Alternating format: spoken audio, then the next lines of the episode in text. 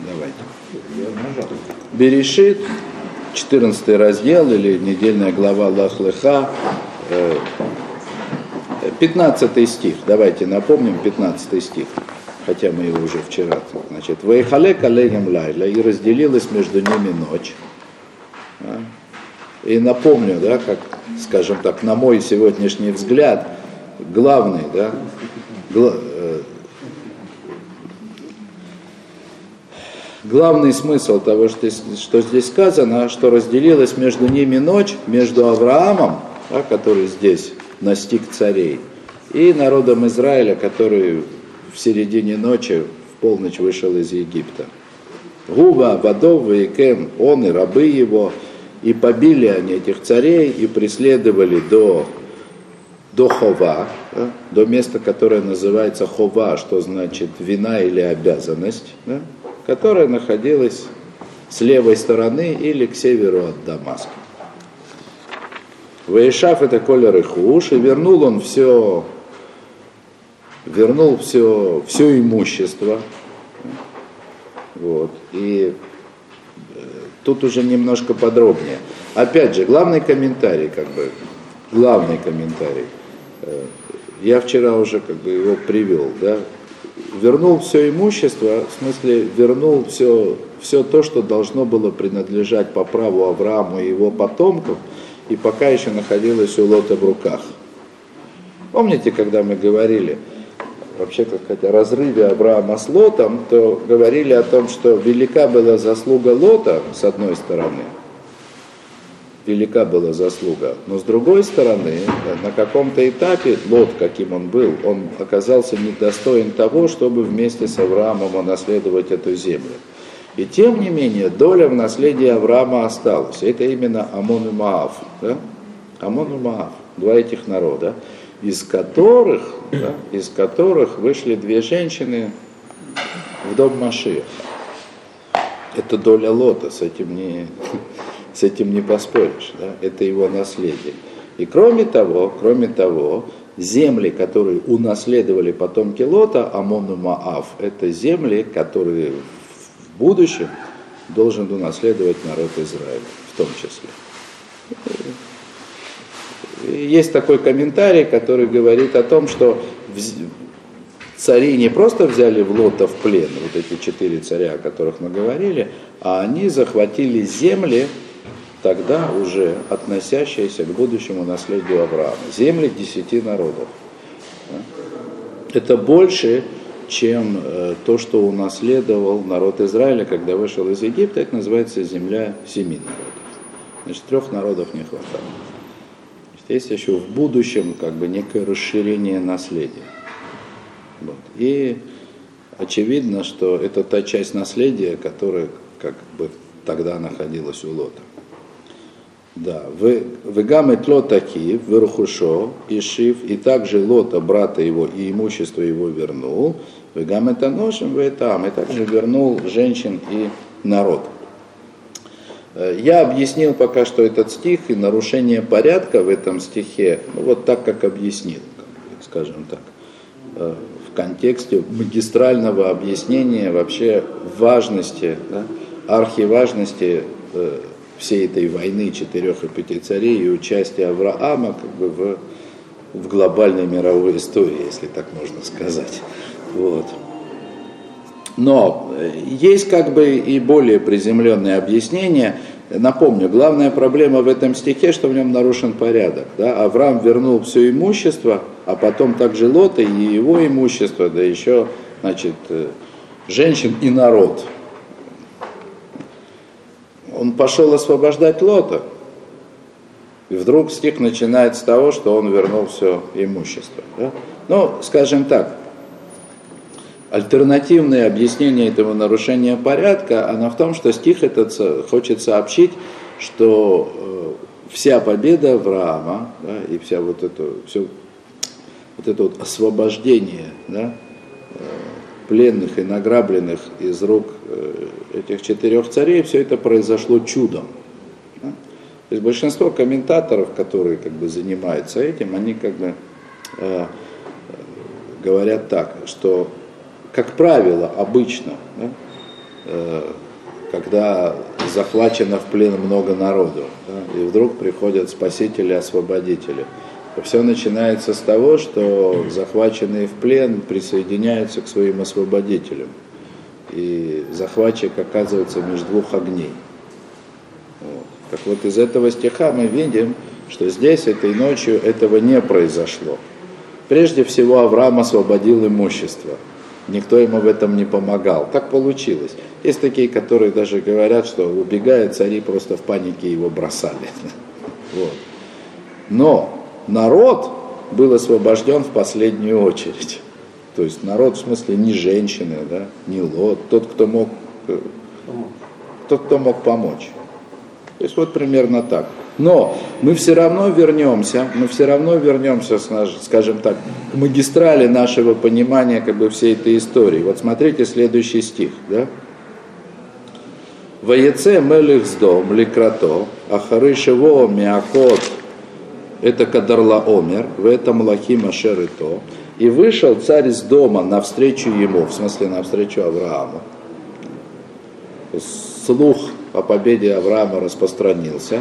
И царь из дома вышел к нему навстречу. Царь из дома, самого, как самого злодейского места на земле, которое Всевышний перевернул. Да? То есть тот э, царь места, которое стало нарицательным обозначением самого низменного греха, который только можно придумать. Да? Глубины падения несравнимой ни с чем. Так вот и вышел царь из дома навстречу ему после возвращения его от э, Миакот, от побития, да, в смысле от войны с Кадрлаомером и царям, которые были вместе с ним. И дальше сказано, куда вышел царь с дома, то есть где он его встречал. Аля эмика шаве, гу эмика мелех. Значит, в долину, эмик это долина, то есть вышел царь с домки, с домки встречать его в долину, которая называется Шаве. Э, вообще это слово Шаве означает равно. Как бы. Для понятия равнина географического, да, есть другие слова в Лашона Койдыша. А шаве это буквально равный. Равно. Шаве. Да? Штаем плюс штаем, шаве арба. Да? 2 плюс 2 равно 4. Или что-то стоит. Да? Шаве кахаве каха. Стоит столько-то и столько-то. То есть тоже равно. Да?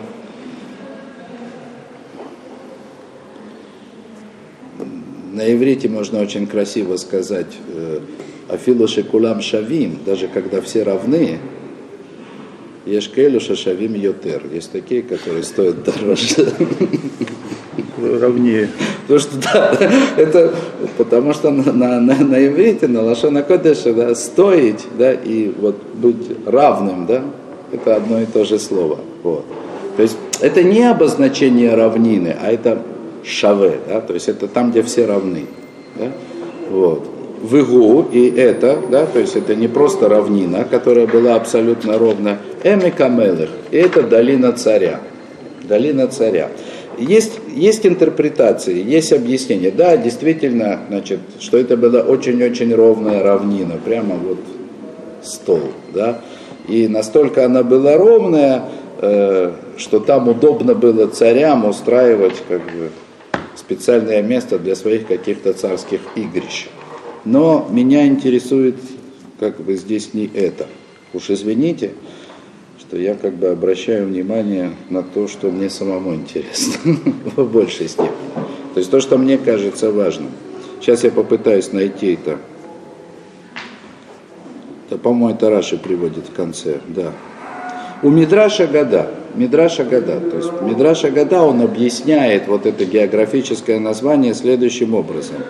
Эмек шиушвушам колеумот, значит, долина, в которой сравнялись все народы, Эмек Эшаве, то есть долина, вот эта ровная, это, она не была ровная, как стол, а в этой долине сравнялись все народы, или они все стали одинаковыми, что в принципе хорошо уже в контексте э, как бы даже простого понимания. Да? Четыре царя царствовали над всеми, кто-то против них взбунтовался, они, значит, пришли для того, чтобы как бы, поставить их на место. Да?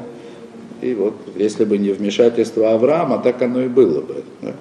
Вот, но Авраам добыл свободу да? для всех народов. Демократия. Ну, э, знаете, есть такой, э, есть такой Маораль, да, есть такой Маораль из Праги, в смысле, есть у него такое место, где он объясняет, что в конце времен каждый народ должен сидеть на своей земле и иметь свою собственную власть. Да?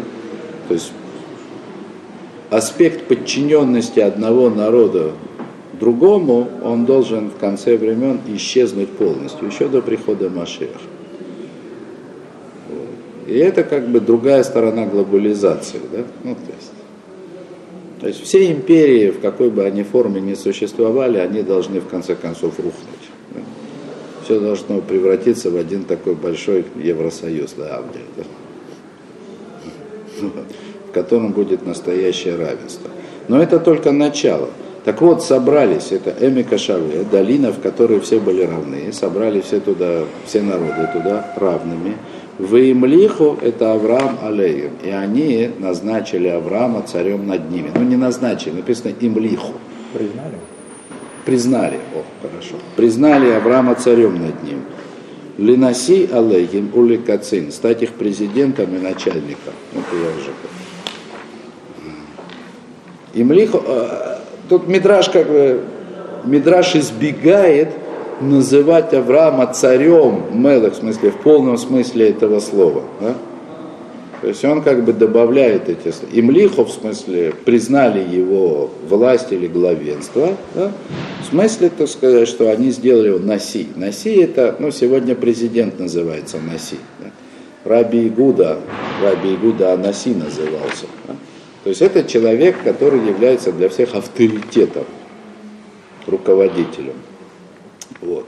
То есть, э, что говорит этот Мидраш? Да? Что освобожденные, да, как бы и получившие свободу от этих четырех царей народы, не просто получили эту свободу, а благодаря вот этому чуду, этого освобождения, благодаря победе Авраама, они признали главенство Авраама над всеми ими. То есть, согласно этому Мидрашу, вот здесь, вот в этой войне, Авраам ну как бы окончательно победил Немрода. Вот то, что началось, то, что началось с, с попытки Немрода сжечь Авраама, да, то есть как бы э, или заставить его отречься от служения единому Богу, вот оно получило свое завершение при жизни Авраама сейчас. Да? То есть теперь Авраам не просто победил Немрода и те, которые были с ним, и освободил да, от него все эти народы, но и удостоился того, что все народы, по крайней мере, собравшиеся там, ну, согласно Мидрашу все, они признали его своим авторитетом. Вот. И э, что я думаю сейчас по этому поводу, я вам скажу. В принципе, все становится просто и очевидно. Да, вот когда мы только приступили к рассмотрению вот этой войны четырех и пяти царей, части Авраама, я сказал, что вот до, до этого времени да, я никак не мог понять важность того, что там, ну, что Тора приводит как бы всю эту историю, тем более уж многочисленные детали. Вот. И теперь мне это кажется понятным и очевидным. Все понятно. Да? То есть противостояние Немрода и Авраама, оно должно было завершиться победой Авраама и завершилось. Многие годы я просто как бы упускал ну, вот этот вот ход событий, который здесь очевидно просматривается, несмотря на то, что все комментарии, они как бы здесь под рукой. Раши, еще кто-то, то есть как бы основные комментарии, они здесь. И я сегодня, я просто задумался, почему я это упускал. Почти 25 лет, как, да? 25 лет. Всего. Год за годом, да? Я все время это упускал. Да?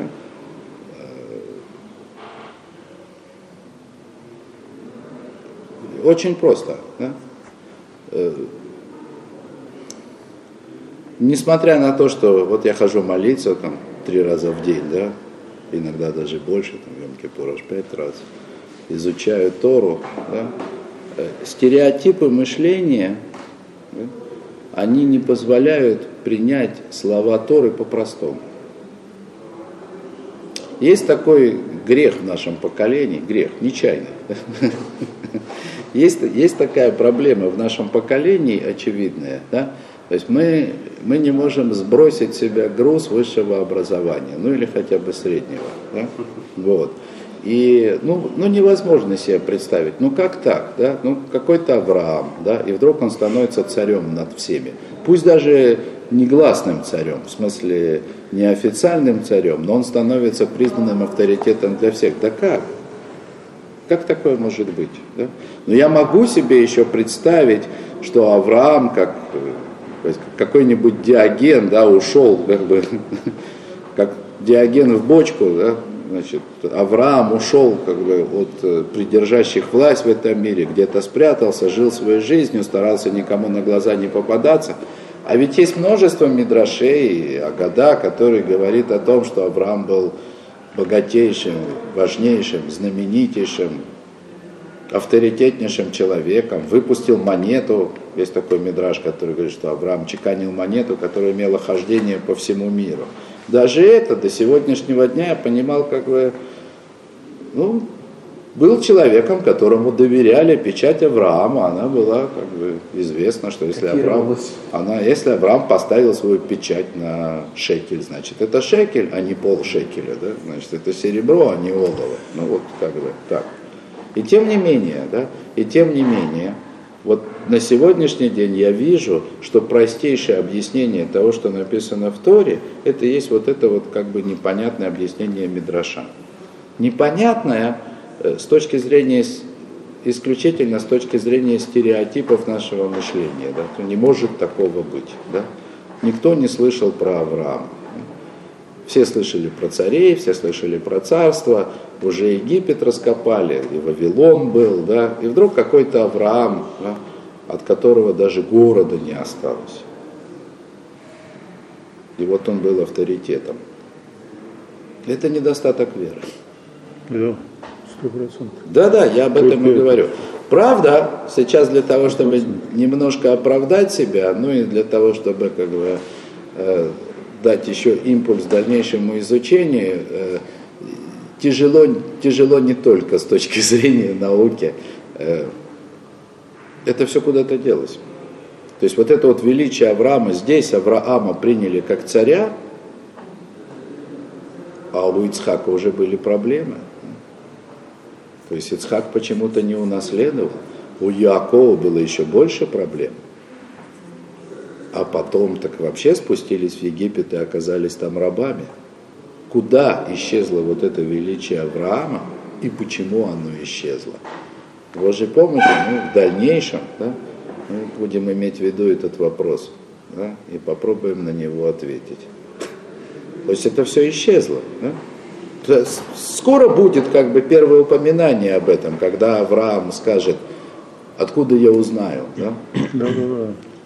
Узнаешь, потому что будут рабами.